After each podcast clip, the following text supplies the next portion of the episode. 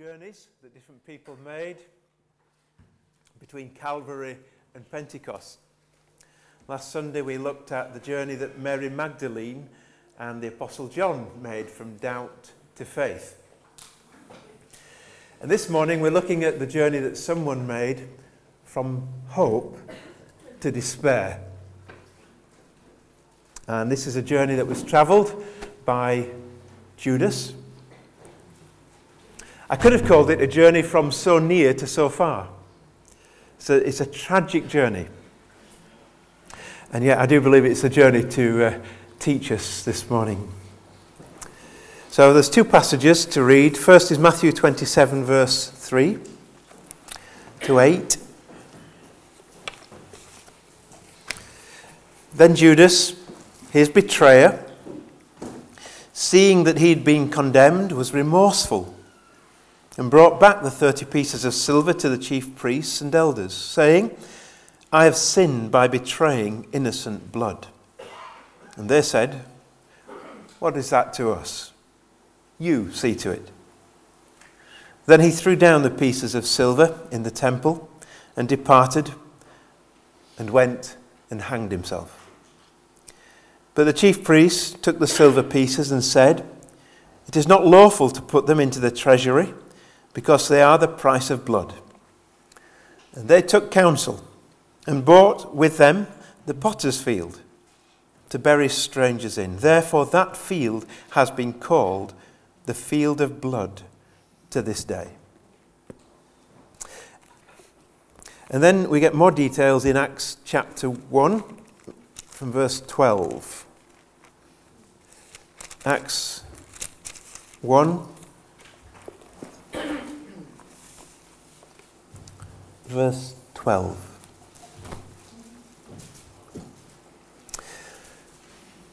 Then they returned to Jerusalem. This is after the ascension of Jesus, and this is the followers, the disciples of Jesus.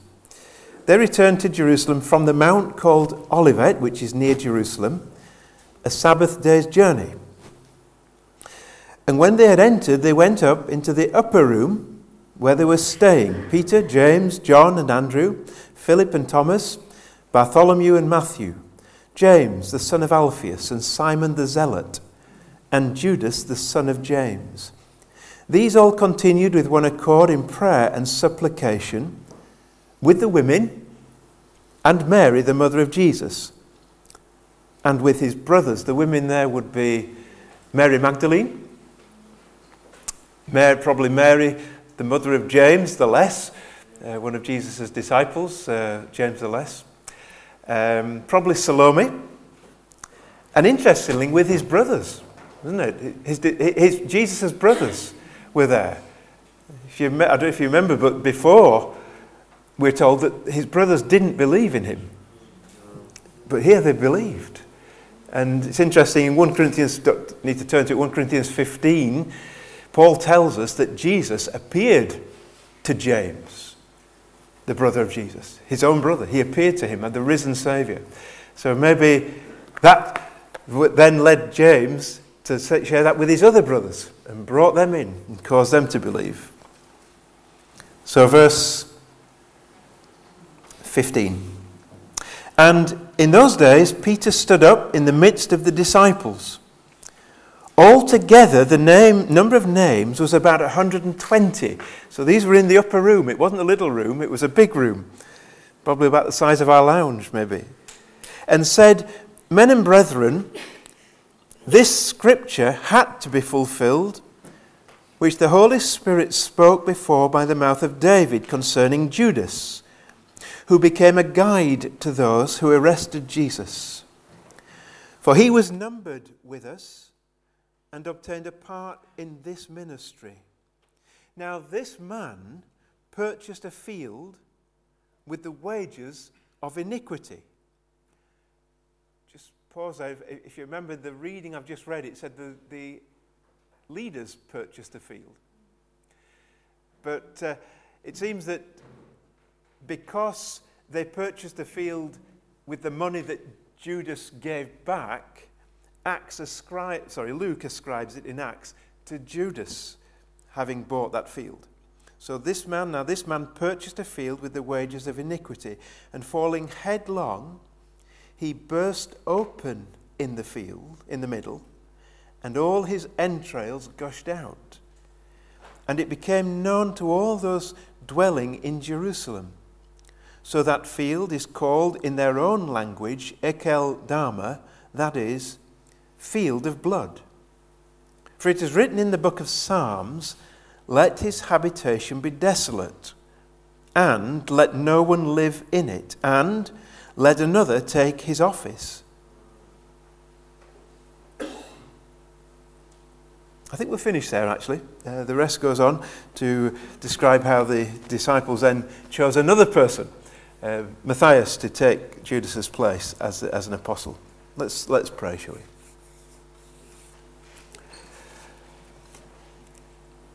So, Lord, as uh, you opened the scriptures to those two on the road to Emmaus, would you by your Spirit do the same for us? And open our eyes to see all that you want us to see. And may our hearts burn within us as you do that. In Jesus' name. Amen. So Judas clearly was one of the twelve apostles, one of the privileged. He was handpicked by Jesus, personally handpicked, personally chosen. And he was one of the trusted followers, the inner cabinet, if you like.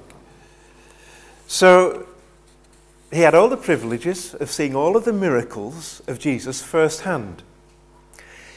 He heard all of the teaching that Jesus gave to the multitudes. And he had the privilege of hearing often the interpretation or the, the application of that teaching. He had the privilege of being personally taught, because Jesus often took his disciples aside to teach them at a personal level. He had all of those privileges, and even the privilege of, of God, seeing God provide for their needs at every situation, in every situation. And as I'm sure you know, he was entrusted with the money bag for the group. He was their treasurer, albeit a crooked treasurer. Uh, we're told that he actually pilfered money, he took money for himself in uh, John's Gospel, chapter twelve. And Judas was sent out with the twelve, and Judas would have healed in Jesus' name. He would have cast out demons in Jesus' name, because Jesus gave authority to his disciples to do that. And yet, in spite of all of those privileges, he was the one who betrayed Jesus for thirty pieces of silver. And you, we know, don't we? His name has become synonymous with betrayal. You know, I, I can't imagine there being many children, newborn babies, named Judas. There might be. And I doubt if he's ever very seldom preached on in, in churches. I don't know. So if we combine the two accounts that, that we read, this is what happened. Judas betrayed Jesus to the Jewish leaders. Within hours of that, Jesus had been arrested, beaten, scourged, condemned to death, and then crucified. I don't think that was ever in Judas's mind when he betrayed Jesus. I don't think that was his intention whatsoever. I wonder whether Judas all along was really hoping that Jesus would be the delivering Messiah. That he was the one that he'd pinned his hopes on to show his power over the Roman rulers and set up his kingdom. I, I wonder whether that was so. And as, as the, the, the, those three years passed by, and it didn't happen, I wonder whether he got more and more frustrated, more and more despondent, perhaps angry. And it might have been his betrayal was his dis- de- desperate attempt to force Jesus' hand, to show his power, to show his power to the unbelieving leaders. And finally, to display how great he was and, and to lead the Israel into their promised kingdom. I wonder if that was so. But none of that happened.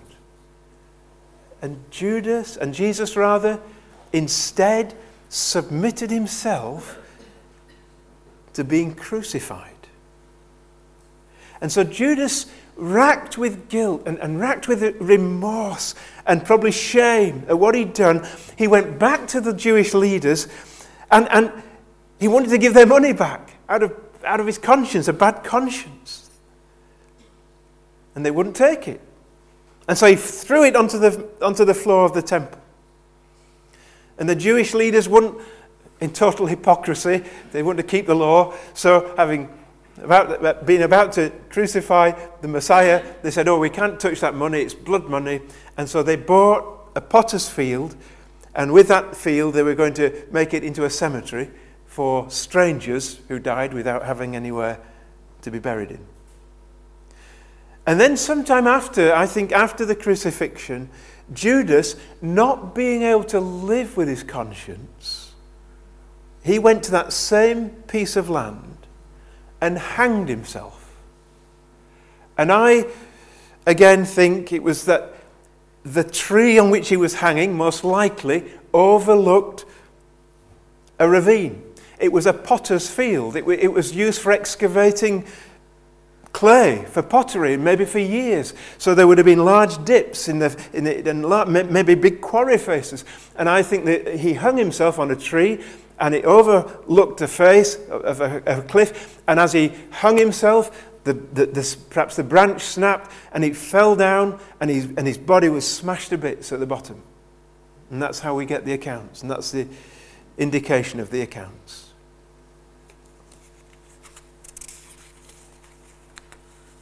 And because of that, the field also became known as the field of blood. He went against his conscience. You know, it's, a, it's an awful thing to go against your conscience. That conscience is, is God's gift to you and me. It's awful to have a troubled conscience. Have you ever had a troubled conscience? I think we all have, haven't we? All gone against our conscience at some time. Always listen to your conscience. Don't dull that gift of God, that conscience, by ignoring it. It's a bit like an alarm clock is your conscience. You know, generally, usually, the alarm clock wakes you up in the morning. And the conscience wakes you up and warns you when you're doing wrong. But if you ignore your alarm clock enough times, eventually you'll sleep through it. You'll become dull, dull of hearing. So uh, Judas is a cautionary warning to us not, not to go against our conscience. We have to be sensitive to our consciences. Peter, sorry, Paul said this. You don't need to turn to it. It's Acts twenty-four sixteen. He said, I myself always strive to have a conscience that's clear towards God and towards men. It's great, isn't it? Towards God and towards men. Have a clear conscience. The Bible speaks of having a seared conscience.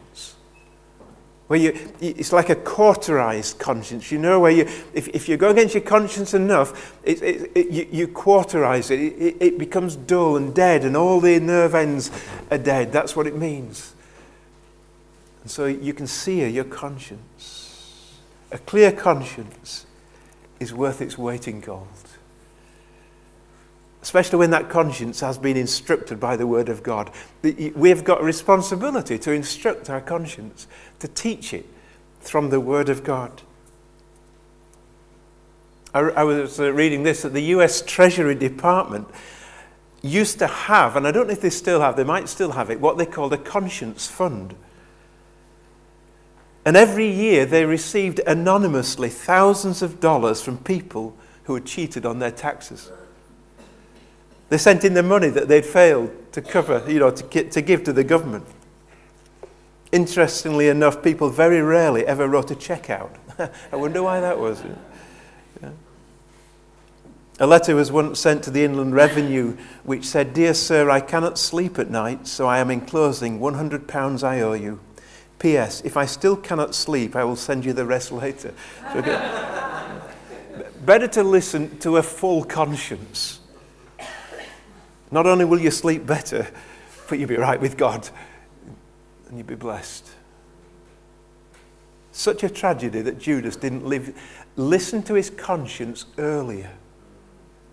Because eventually, when he was troubled by it, he couldn't repent. He'd, he'd become hardened to it. He couldn't respond with real sorrow for the sin that he'd done. Could have repented, but he didn't. Be sensitive to your conscience. There are one or two questions, big questions, I think, about Judas that we could do with answering. I, I remembered a little saying, don't know where I came across this. It said, I have, the saying is, I had six faithful friends. They taught me all I knew. And by those names, these names, I know them. What, why, how, where, when, who? Okay? Simple questions which teach us. Some of those faithful friend questions are quite hard to answer concerning Judas. Not going to answer them all. Why did Jesus choose Judas?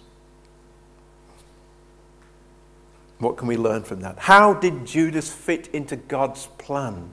How did that betrayal fit into God's plan?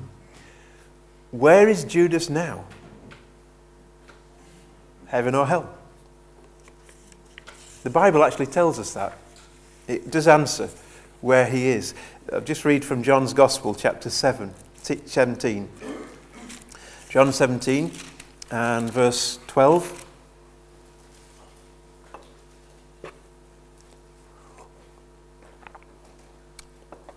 This is part of Jesus' what we call the, his high priestly prayer for his uh, people, for the church, for you and me.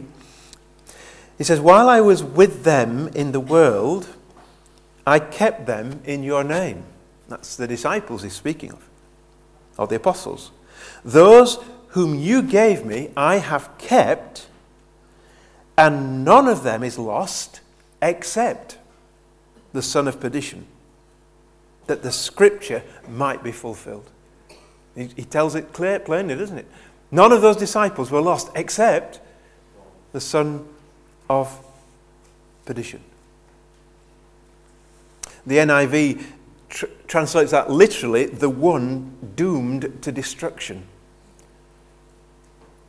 That, that describes Judas' eternal destiny, his condemnation before God. He was never a true believer. He never, never, ever put his full faith in Jesus. He was there, the apostle. He was an apostle, for goodness sake. He was, he was the apostle Judas. But he wasn't a saved man. Appeared to be one thing, but quite another. Whew, we can be like that. We can put on a face, and we have to be so careful that we don't do that. Say one thing, do another.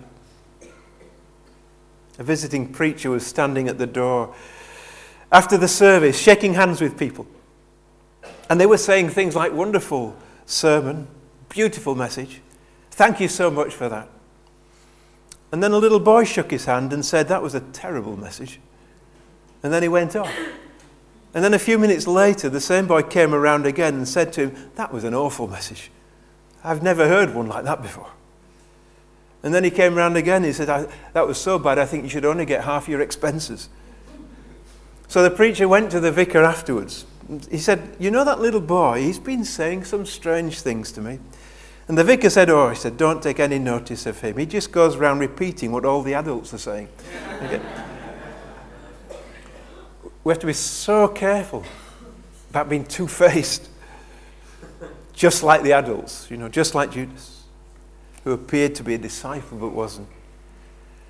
He heard all that teaching, heard all the wonderful things that Jesus said, he saw all the miracles, he was in the community of God's people, saw, saw Jesus walking on water.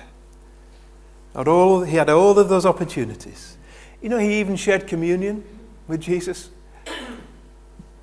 Yet he never had a personal, intimate relationship with him. What a warning.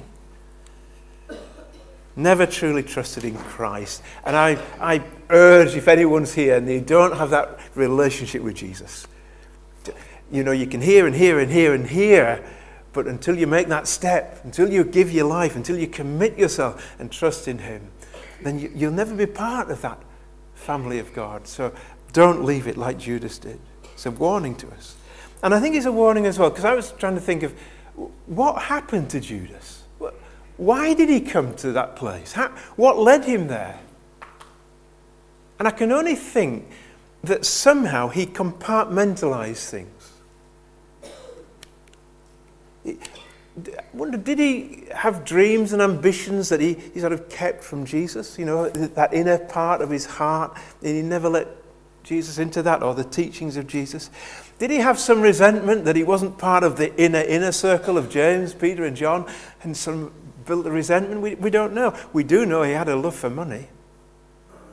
We do know he had a love for material things, that, that he, he sort of never allowed the teachings of Jesus to get into and change. It's very easy to fall into that, isn't it? To keep things different in our lives and restrict Christ's lordship just to those things that we're comfortable with, but not things that we're not comfortable with. So that when we go to work, for example, we hang Jesus on the coat peg along with our coat as we enter the office. And then we take him back on again when we go out.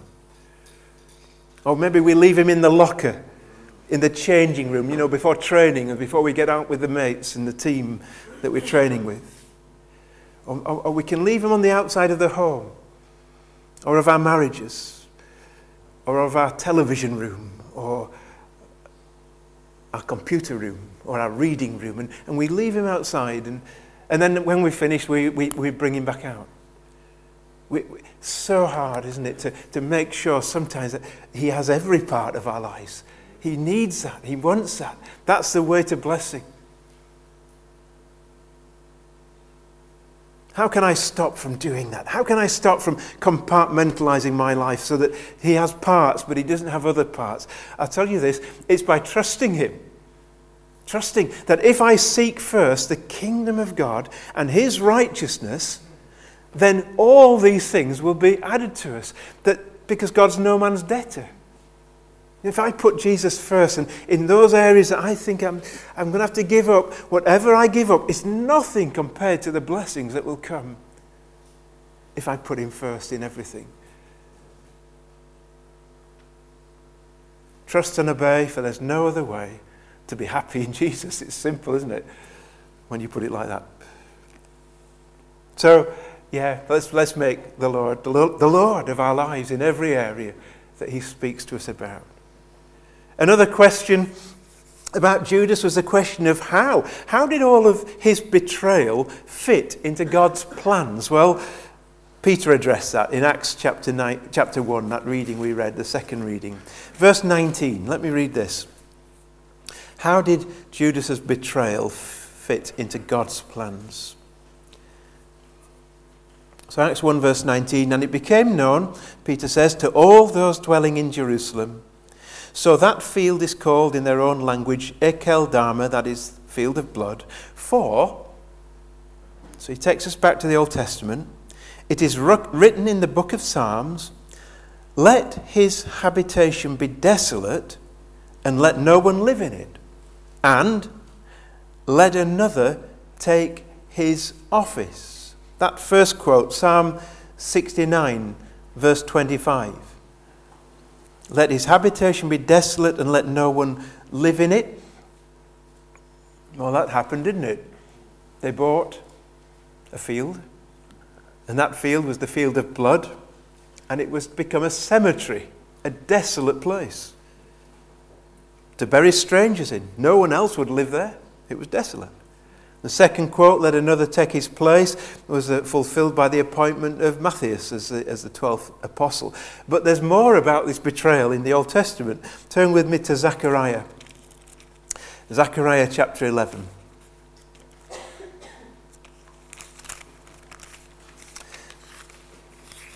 This was written four hundred years before Judas's betrayal. Zechariah eleven. Found it? You're looking for it? I'll give you a bit more time. It's harder to find Zechariah.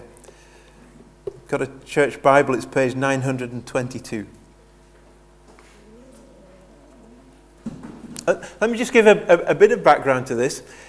In Zechariah's day, all of the Jewish spiritual leaders had really turned away from God. They'd become corrupt. And they were giving false teaching, and they were la- leading the people astray. So God asked Zechariah to prophesy through acting out a drama. And in this drama, Zechariah was to act out the role of a true shepherd. So here's Zechariah. Sometimes the prophets in the Old Testament, some of them weren't just speaking God's word, they're actually living it out. They, they, they were actually involved in drama sometimes. And so here's Zechariah, and he is playing the part of the of the true shepherd, a true shepherd of Israel. Bearing in mind, just keep this in mind as well, four hundred years later, Jesus said, I am the good shepherd. So Jesus claimed to be the good shepherd. So here's Zechariah. And in the role that he's playing, he asks the people, how much do they think he is worth as the true shepherd, as the good shepherd?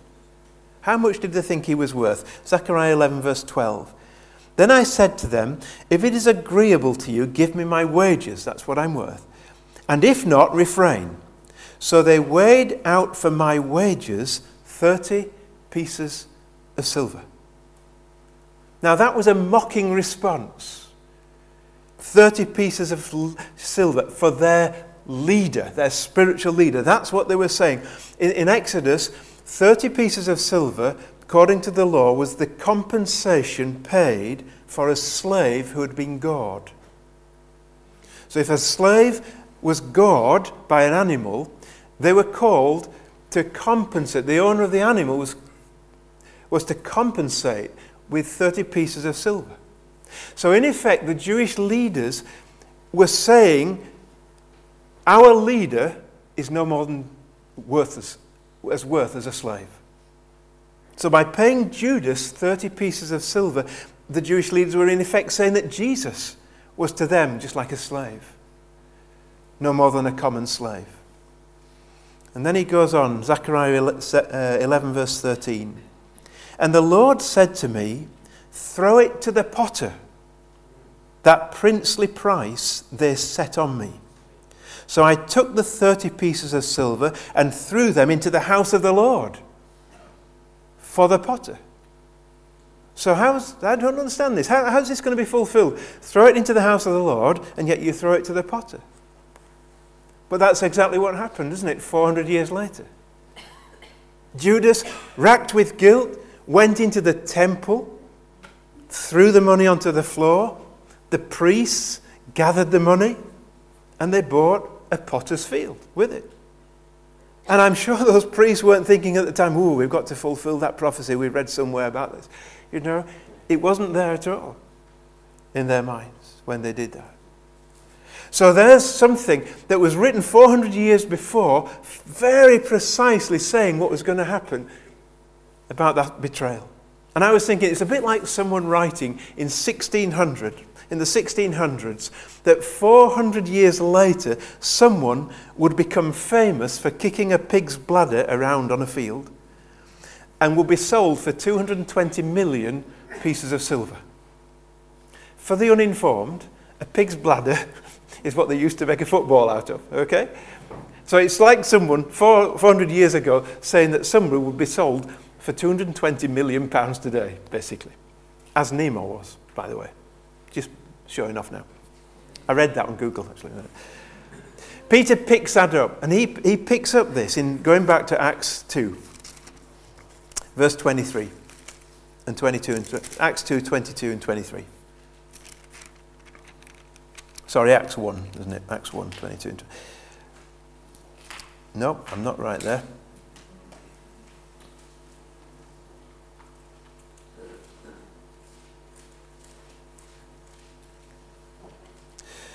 It says, for men of Israel, here we are, I've, I've, uh, I've lost my place. yeah, verse sixteen, I think it is.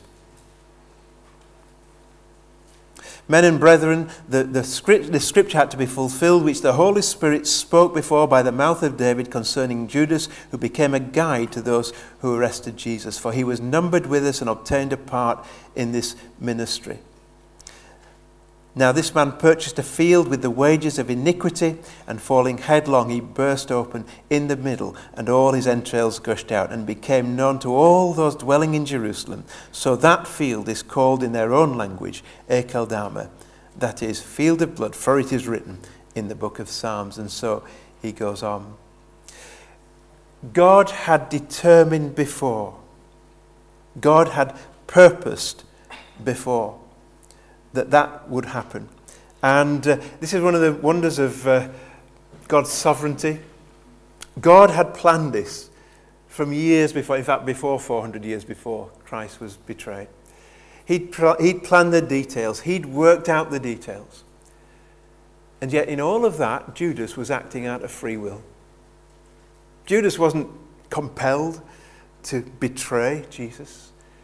Judas wasn't, his, his arm wasn't being twisted and he was like a robot, he had to do it. He did it free will, out of free will. He chose to do that. And that's the one, one of the wonders, isn't it, of, of God's sovereignty and our free will. We should all do, always hold those in, in a lovely tension. God has a way of working that out. I, I don't understand it, and uh, even the best brains, I'm sure, can't understand that.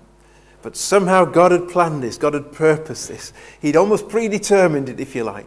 And then Judas comes along, and in, in, out of his own choices he makes, he fulfills perfectly what had been prophesied of about him. I think from this, this is what I want to draw from this, to bring this to a close. God is in absolute control. Sovereign control of every situation. If God can work out his plans through the most awful circumstances, of his own son being betrayed and then his own son being crucified, if God can work out his plans from that and his purposes, then we can trust him to work out every detail in our lives. When you know that, why should we fear anything? Not even Satan, with all of his powers, can undermine God's plans. Not at all. And when you know that and really believe that, why should we fear?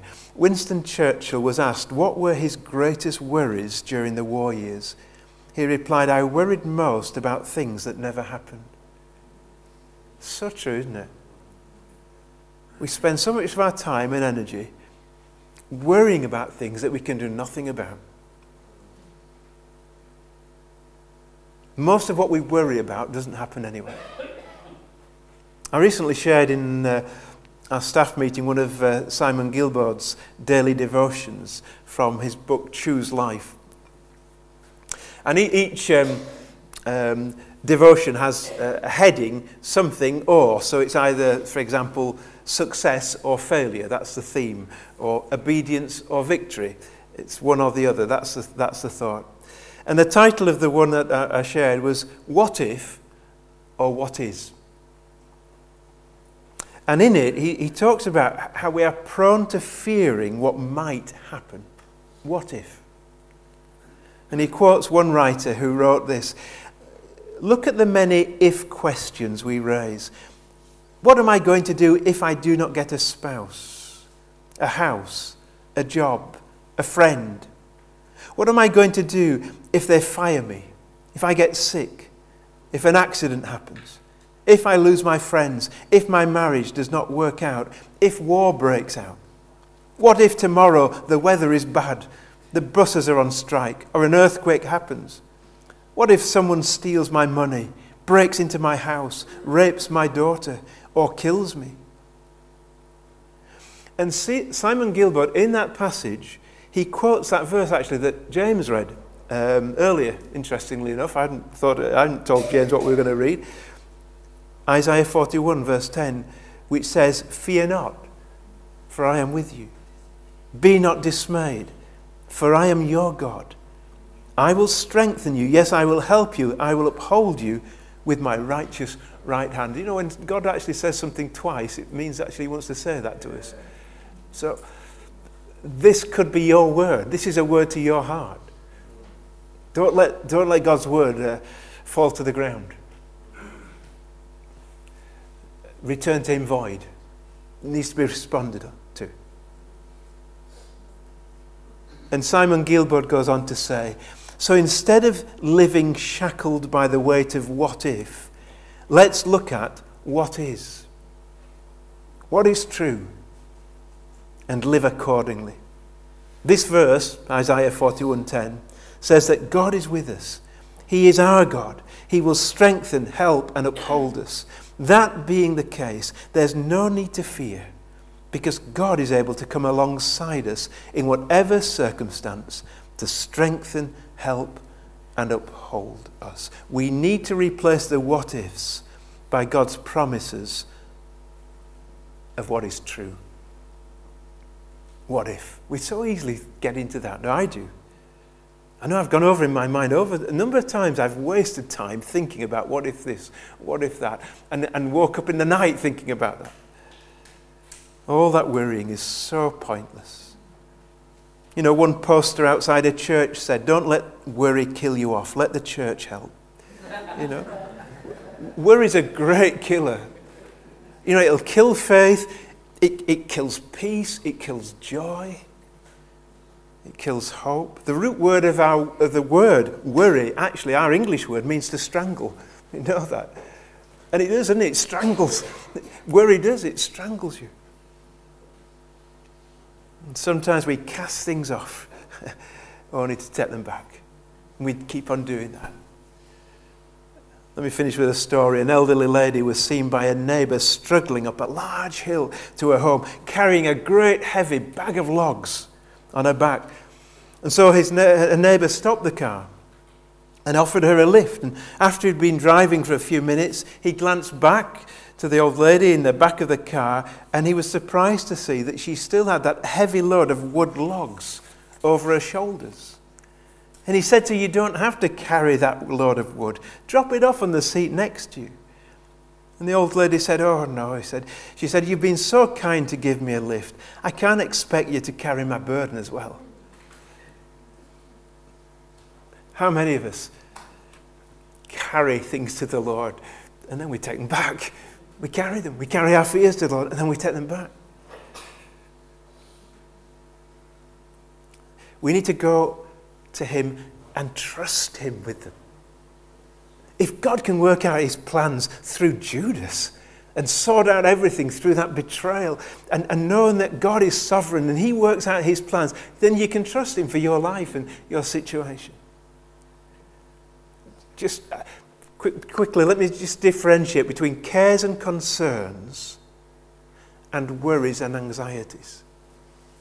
Cares and concerns can be legitimate.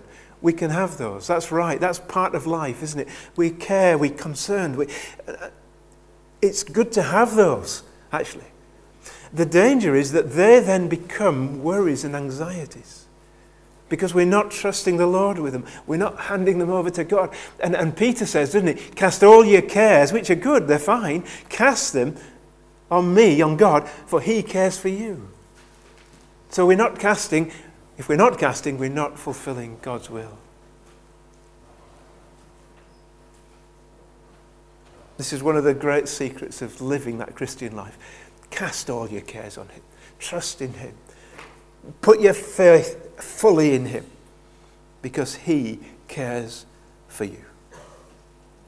So knowing that if God can work out his plans through the very worst of events and situations, such as Judas's betrayal, we can trust him with everything. Our health, our marriages, our families, our jobs, our future, and everything else. Let's be quiet, shall we? Let's just take a moment to think about these things. And we're going to perhaps I'll ask the, the band to come up. Just in this uh, time, I'd just ask you to bring whatever you, ne- you need to bring to the Lord. Is there something that you need to hand over to God? Something that you need to trust in? We'll trust Him for. If there is, uh, if there's nothing particular, then why not use the time to pray that if you should experience something that is overwhelming in the future, that God will give you grace not to think it's unfair. Why me? And that you'll trust in God's faithfulness.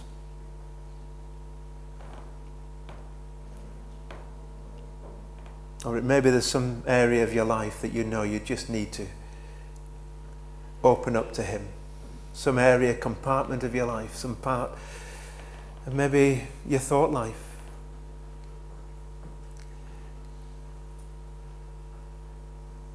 And the Lord wants to come in and say, look, just open that door. I, I, I want to bless you, and I can't unless you do that. Just bring that to Him. Trust Him this morning. Tell Him that you're trusting Him.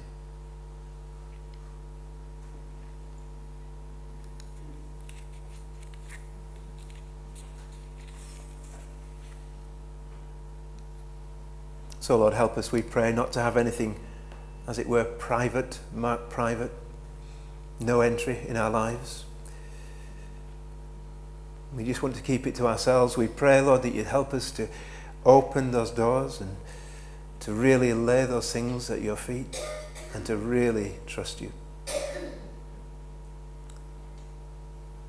Believing, Lord, that as we do that, you will just pour in your grace, and your love, and your peace, and your joy. We entrust every part, Lord, to you. So help us to do that. In Jesus' name, amen. Let's uh, sing. Faithful one, so unchanging, ageless one, you're my rock of peace. Lord of all, I depend on you. I call out to you again and again and again and again. You are my rock in time of trouble. Let's stand to sing.